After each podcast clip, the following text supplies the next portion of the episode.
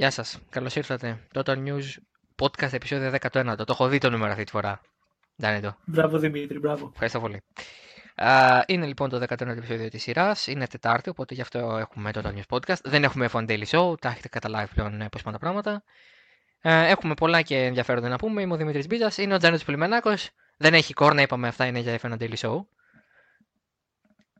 Εντάξει, προχωράμε. Ωραία. Λοιπόν, πολύ σύντομα.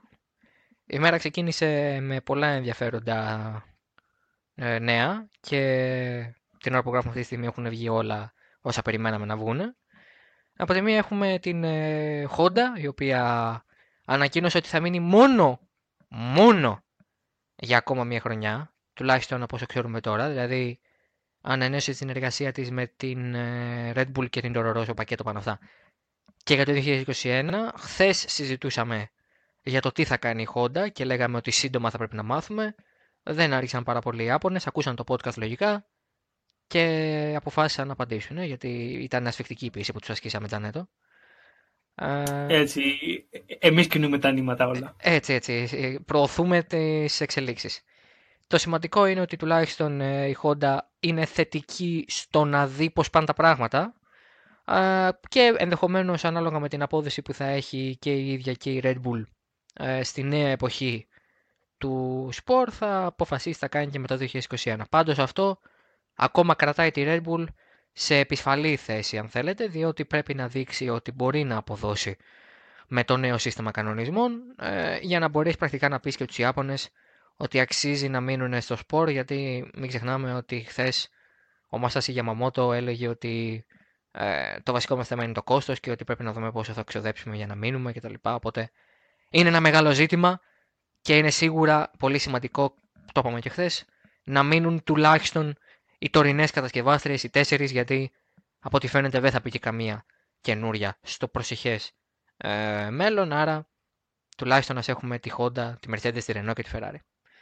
Όσον αφορά τη Φόρμουλα 1, πέραν αυτού γενικά ήρεμα πράγματα, προχωράμε προς Αμπουντάμπι και πριν πάμε στο Αμπουντάμπι ο Σεμπάστιαν Φέτελ, ο άνθρωπος ο οποίος εγώ έχω καλέσει δημόσια να φύγει από αυτό το σπορ για να ησυχάσουμε. Συμφωνώ, συμφωνώ με ό,τι έχεις πει. Ωραία. Ε, ευχαριστώ πολύ γιατί αυτό σημαίνει ότι θα ρίξουν τη βόμβα και στο δικό σπίτι και στο δικό μου. Εντάξει. OK, okay, το δέχεσαι δηλαδή. Ε, τι να κάνουμε, υποστηρίζουμε τις απόψεις μας. Έτσι ε, θα μείνει όπως λέει ο Σεμπάστιαν Φέντελ στο σπορ. Το θέμα τι είναι, ότι ε, αυτή τη δήλωση έκανε το γερμανικό πρακτορείο ειδήσεων DPA, να πούμε σε αυτό το σημείο, για να ξέρουμε και την πηγή. Ο Φέντελ λοιπόν τι είπε, όταν τον ρώτησαν αν η ηλικία είναι ένα κομμάτι, ο Σεμπάστιαν Φέντελ αυτή τη στιγμή είναι δύο χρόνια νεότερος από τον Λιους Χάμιλτον, 33 ετών. Όταν τον ρώτησαν λοιπόν Εκείνος είπε ότι όχι καθόλου, γιατί λέει ότι αν μπορείς να κάνεις τη δουλειά που πρέπει να κάνεις, ε, δεν έχει σημασία αν είσαι νέος και αντίστροφα αν το δει κανείς, αν ξέρεις τι κάνεις, σίγουρα δεν είσαι νέος. Δηλαδή ότι ο ίδιος νιώθει ότι είναι σε μια ηλικία που και εμπειρία έχει και παραγωγικός μπορεί να είναι. Ε, από την άλλη όταν του είπαν ε, αν σκέφτεται τι θα κάνει μετά, λέει ότι ήδη προσπαθώ να δω τι θα κάνω στο μέλλον μετά τη Φόρμουλα 1 είναι πολύ σημαντικό ε, να ξέρεις από τώρα τι θα γίνει, γιατί όταν σταματήσει κάτι που καθορίζει τόσο πολύ τη ζωή σου, όπως είναι προφανώς το σπορ το οποίο κάνει ο Sebastian Vettel, πρέπει να ξέρεις ποιο θα είναι το επόμενο σου βήμα. Αυτό σημαίνει ότι σίγουρα θα βγάλει το 2020, αυτό βέβαια πάνω κάτω το γνωρίζαμε από τη στιγμή που δεν υπάρχει κάποια άλλη ένδειξη. Αλλά μπορεί να μείνει και μετά το 2020, τουλάχιστον αυτό δείχνουν οι δηλώσεις του. Ε, να πούμε ότι από άποψη το συμβόλαιο του λύγει το 2020, στο τέλος του 2020, του Φέτελ λύγει στο τέλος του 2021. Ε, οπότε, ο, του Λεκλέρ, συγγνώμη, είπα Φέτελ πάλι. Του Λεκλέρ λύγει το 2021. Αυτό σημαίνει ότι ο Μονεγάσκος σίγουρα θα μείνει στη νέα εποχή. Ο Φέτελ είναι ο αμφίβολος και θα δούμε όταν πλέον θα είναι 34, αν θα αποφασίσει να μείνει στο σπόρι ή όχι. Το ίδιο ισχύει και για τον Χάμιλτον, μόνο που εκεί είναι μια άλλη κουβέντα διότι ε, η Ferrari και η Mercedes δεν είναι στην ίδια μοίρα αυτή τη στιγμή και ούτε στην ίδια τροχιά κινούνται, οπότε άλλο αντίκτυπο θα έχει η αποχώρηση του ενός και άλλη του άλλου. Μην σας πω ότι η αποχώρηση του Φέτελ θα είναι και καλή. don't at me.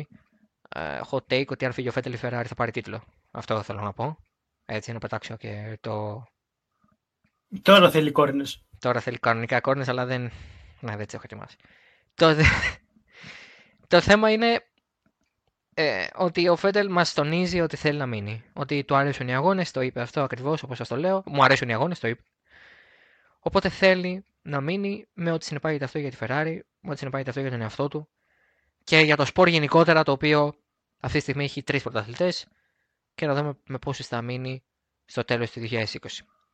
Αυτά από, από Φόρμουλα 1, δεν έχουμε κάτι άλλο. Υπενθυμίζω προφανώς ότι το Grand Prix του Abu Dhabi ξεκινάει την Παρασκευή και είναι το τελευταίο της χρονιάς. Πάμε λοιπόν στο WRC που είχαμε την άλλη σημαντική ανακοίνωση. Με την Toyota να μας λέει ότι ό,τι διαβάζετε τόσες εβδομάδες ισχύει. Ναι, σήμερα μας ανακοίνωσαν και επίσημα ότι θα έχουν για το 2020 τους Σεμπαστιάνος Γε, Έλφιν Εύανς και Κάλε Ρουβάμπερα. Μια, ένα καινούριο τρίδημο με τους δύο από τους τρεις να μην έχουν ξαναοδηγήσει το Γιάρης, με τον μοναδικό να είναι με τον μοναδικό που το έχει οδηγήσει να είναι ο Ροβάμπερα πριν από περίπου τρία χρόνια όταν ήταν 16 ετών, αλλά τότε ήταν στην αρχή της εξέλιξής του περίπου το, το Γιάρης, δεν είχε την τελική μορφή. Mm-hmm. Τότε είχε αφήσει αρκετά εντυπωσιασμένο τον ε, Μάκινεν με το πόσο γρήγορος ήταν. Μάλιστα ήταν πιο γρήγορος και από τον ε, Σούνινεν που είχε κάνει και αυτός δοκιμές. Mm-hmm. Και όπως ξέραμε και από το καλοκαίρι που είχε βγάλει την είδηση ο David Evans ότι είχε υπογράψει, αυτό που σήμερα επιβεβαιώθηκε και περιμένουμε να δούμε πώς θα συνεπάρξουν αυτοί οι τρεις και πόσο γρήγορα θα μπορέσουν να βρουν το Γιάρης και να αποδώσουν. Ε, και να πούμε σε αυτό το σημείο ότι ο Σγέ είπε πως ο Μάκιν ήταν το είδωλό του ενώ πριν από 10 χρόνια λέγεται ότι είναι ο Βάτανεν. Ναι, λίγο κολουτούμπα. Εντάξει. Λίγο κλείψιμο. Έτσι. Δε, κανείς δεν υπολογίζει ότι ήταν πολύ μένα στα θυμάται αυτά. Και ότι υπάρχει Έτσι. το ίντερνετ για να μας τα θυμίζει. ε, όσο μίλαγες και σε άκουγα, παράλληλα όμως ε, βγήκε και μια πολύ ενδιαφέρουσα ιστορία από το motorsport.com με τον Ακίο Τογιόντα, τον πρόεδρο της Toyota, να λέει ότι ο Γιάρη Μάτι Λάτβαλα, ο οποίος αυτή τη στιγμή θα μας πεις και εσύ μετά, αυτή τη στιγμή πάντως δεν έχει ομάδα, ε, ήταν καταλητικός στο να επιστρέψει το Toyota στο WRC και εξηγώ αμέσως τι εννοούν. Ε, ο Ακίο Τογιόντα λοιπόν επισκέφθηκε το 2014 το Rally Φιλανδίας, ήταν η πρώτη του επίσκεψη σε WRC αγώνα ε, μέχρι τότε. Ακόμα το Toyota δεν είχε αποφασίσει να επιστρέψει. Να θυμίσουμε ότι το Toyota επέστρεψε το 2016. Νομίζω πρέπει να ήταν τότε που τον είχε κάνει βόλτα μάκη με ένα GT86, το για το GT86 που το είχαν κάνει τετρακίνητο. Ε, συγγνώμη, είπα 2016 2017.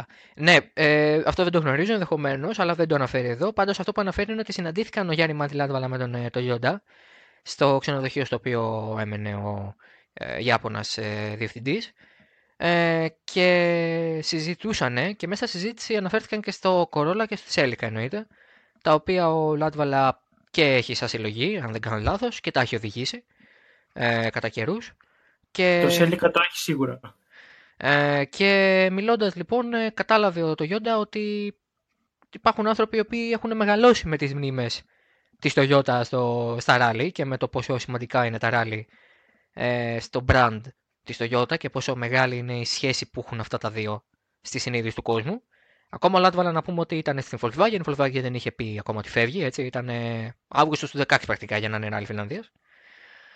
Και μιλούσαν λοιπόν και κατάλαβε ότι είχε να κάνει με έναν άνθρωπο που ήταν πάρα πολύ ενθουσιώδης σε αυτή την προοπτική. Να γυρίσει. 2014, συγγνώμη κύριο 2016. Ε, στην προοπτική να γυρίσει. Δηλαδή είναι απίστευτο ότι ένας άνθρωπος ο οποίος δεν του περιμένεις. γιατί ο Λάτβαλα τώρα κατά τα ψέματα δεν είναι ένας άνθρωπος ο οποίος έχει την τόσο μεγάλη επιρροή στο άθλημα. Εντάξει, ε, ε, πολυνίκης, ε, με πάρα πολύ μεγάλους αγώνες, με εξαιρετικές χρονιές αναδιαστήματα, με φοβερή παρουσία ε, για περίπου 15 χρόνια, δεν κάνω λάθος.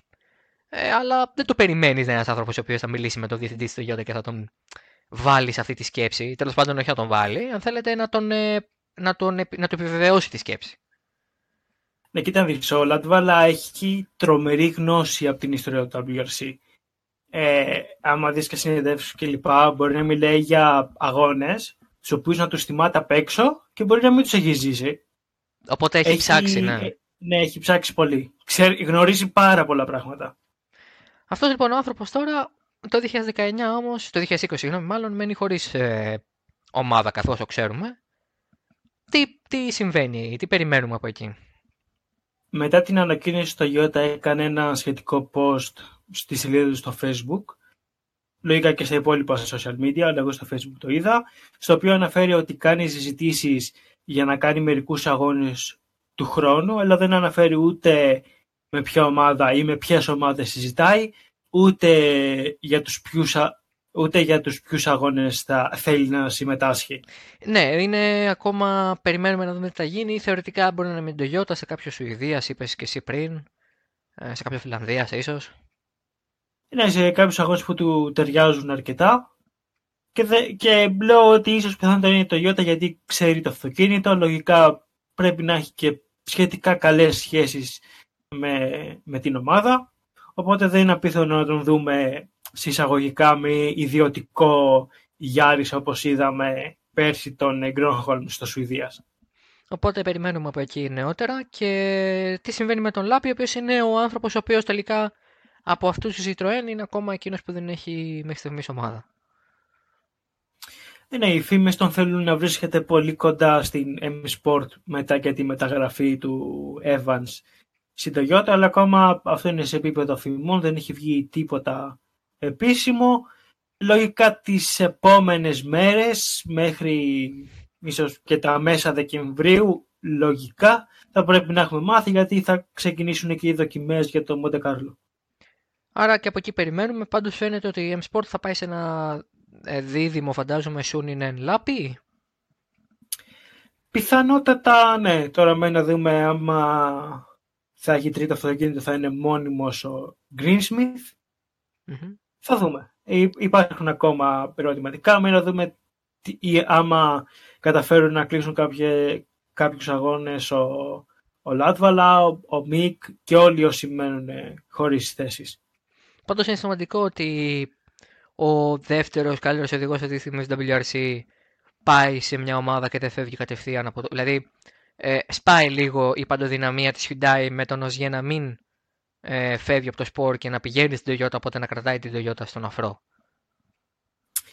Ε, ναι, σίγουρα αυτή η κίνηση του, του Μάκινεν ήταν για να μπορέσει να κρατήσει την Toyota σε ένα επίπεδο για να μπορέσει να διεκδικήσει κάτι για το πρωτάθλημα οδηγών είτε το κατασκευαστών. Και μετά από συμφωνία με τον Οζιέ πήγε και ο Εύαν στην ομάδα καθώς ο Μάκινεν τον είχε ρωτήσει ποιον θα ήθελε για τη Mate και του είχε πει τον ε, Evans το, με τον οποίο είχαν συνεργαστεί στην M-Sport το 17 και το 18 και ο Μάκινεν επίσης δήλωσε ότι τον ε, παρατηρεί εδώ και χρόνια το, τον Evans, ξέρει ότι έχει ταχύτητα για να κερδίσει όλες τις επιφάνειες και μπορεί επίσης να κινηθεί και έξυπνα και να μαζέψει βαθμούς. Άρα ήταν μια κίνηση η οποία ε, πρακτικά ως γε θα είναι το Alpha Dog, όπως ήταν ο Τάνακ, ε, με συμπληρωματικά κομμάτια που θα πλαισιώνουν, στη λογική δηλαδή που δουλεύει το Toyota από το 17 και μετά, αν δεν κάνω λάθος. Να έχουν έναν πρώτο οδηγό, έναν δεύτερο να υποστηρίζει και έναν τρίτο πιο νέο να, να μαθαίνει. Ε, θα συζητήσουμε για Ροδάμπερα. Νομίζω θα παίξει πολύ κουβέντα για Ροδάμπερα και μέσα επόμενες εβδομάδες ε, μέχρι τον τεμπούτο του. Α, θα έχει ενδιαφέρον. Αυτά λοιπόν από την WRC, δεν νομίζω ότι έχουμε κάτι άλλο. Περιμένουμε να δούμε και τα επίσημα από M-Sport, φαντάζομαι. Ε... Ναι, να δούμε τα επίσημα από M-Sport και άμα θα βγει κάποια ανακοίνωση για το τι θα κάνουν οι Μπριν, Μίκελσεν, Μικ και Λάτβαλα. Οι τέσσερις οδηγοί δηλαδή που θεωρητικά τουλάχιστον για του Λάτβολα και Μίξ σίγουρα δεν υπάρχει ομάδα. Ο Μπριν με τον Μίκελσεν υποθέτουμε ότι με την Hyundai θα έχουν κάποια σχέση, αλλά θα δούμε. Ε, θα έχει ενδιαφέρον. Θυμίζουμε ότι σε λιγότερο από δύο μήνες πλέον ξεκινάει το νέο πρωτάθλημα. Προφανώς το Real Monte όπως πάντα και εννοείται ότι σε μερικές ημέρες θα ξεκινήσουν και οι δοκιμές για τη νέα χρονιά. Οπότε θα δούμε και τον Οζιέ με την Toyota, θα δούμε και τον Danak με το i20 κτλ. κτλ. Τώρα για να κλείσουμε με το σημερινό επεισόδιο. Στο MotoGP ολοκληρώθηκαν και οι δοκιμές της Jerez. Μπορείτε να διαβάσετε συνολικά τι συνέβη στην ισπανική πίστα στο totalracing.gr ανέβηκε χθες ένα αναλυτικό report. Είναι πολύ σημαντικό ε, το γεγονός από όσο μας λέει και ο Δημήτρης Βούρδας, ο οποίος δεν μπορούσε να είναι εδώ, ότι η Yamaha φαίνεται να έχει πολύ βελτιωμένη μοτοσυκλέτα για το 2020. Η μία ένα δηλαδή της επόμενης χρονιάς μοιάζει να είναι πολύ καλύτερο ε, μηχανάκι, αν θέλετε, πολύ καλύτερη μοτοσυκλέτα από την ε, φετινή. Ε, υπάρχουν ενδείξεις ότι η Ducati είναι επίσης πολύ κοντά σε αυτήν, καθώς και η KTM. Ενώ για τη Honda αναφέρεται ότι τα προβλήματα με την ε, πρόσφυση και άρα την επιτάχυνση από την έξοδο των στροφών έχουν επανέλθει. Ήταν ένα ζήτημα το οποίο ταλαιπωρούσε πάρα πολύ τη Honda μέχρι και πέρυσι, αλλά φαίνεται ότι αυτό το ζήτημα τώρα με κάποιες αλλαγές έχει επιστρέψει. Φυσικά δεν δένουμε τίποτα σκηνή κορδόνι, διότι αυτές ήταν οι πρώτες δοκιμές πρακτικά, πρακτικά για το 2020. Σημαίνει ότι έχουμε ακόμα τις δοκιμές ε, τις κανονικές το 2020 αν θέλετε, σε Σεπάνκ, Κατάρ, πριν ξεκινήσει η χρονιά. Άρα περιμένουμε να δούμε ε, εάν και κατά πόσο η Honda έχει όντως αυτά τα προβλήματα ή μπορεί να τα λύσει μέχρι να ξαναπατήσει πίστα ε, σε περίπου τρεις μήνες ε, και κάτι λιγότερο. Ε, όσον αφορά λοιπόν τώρα την, ε, την μεγάλη είδηση που βγήκε δυστυχώς, μεγάλη είδηση, που βγήκε από τη Χερέθ. Ο Μάρκ Μάρκεθ θα υποβληθεί σε νέα επέμβαση, ε, πάλι στον νόμο, αλλά όχι στον ε, αριστερό, στον δεξί ώμο. Ε, να θυμίσουμε ότι πέρυσι είχε υποβληθεί πάλι σε μια επέμβαση στον αριστερό ώμο έχοντας ε, πάρα πολλές εξαρθρώσεις μέσα στη χρονιά. Uh, δεν θυμάμαι ακριβώς τον αριθμό, ήταν κάπου στις 10-15. Μιλάμε για απίστευτο αριθμό που εξάρθωνε τον νόμο του, πήγαινε, τον έβαζε πάλι μέσα και συνέχιζε να οδηγεί. Εντάξει, προφανώς αυτό δημιούργησε έναν πολύ μεγάλο τραυματισμό ε, στο σημείο αυτό. Ε, θυμίζουμε ότι πέρασε την επέμβαση και χρειάστηκε πολλές εβδομάδες από θεραπεία και όταν ξαναμπήκε στην διαδικασία να οδηγήσει, είχε πολύ μεγάλο πρόβλημα και φαινόταν ότι πήγαινε αργά γιατί δεν ήθελε να πιέσει τον νόμο του. Η πρώτη φορά που οδήγησε πρακτικά στο ρυθμό που θα μπορούσε ήταν η τελευταία μέρα δοκιμών στο Κατάρ, μερικές ημέρες πριν ξεκινήσει η χρονιά, ε, η φετινή χρονιά. Οπότε καταλαβαίνετε ότι τον ταλαιπώρησε πάρα πολύ. Το θετικό τουλάχιστον τώρα είναι ότι ο δεξί όμως δεν είναι τόσο ταλαιπωρημένος. Έχει, είχε υποστεί έναν τραυματισμό στη ΣΕΠΑΝΚ, στις κατακτήρε της ΕΠΑΝΚ φέτος, ο οποίος δεν είχε ε, λογιστεί ως τραυματισμός, αλλά απλά ως χτύπημα.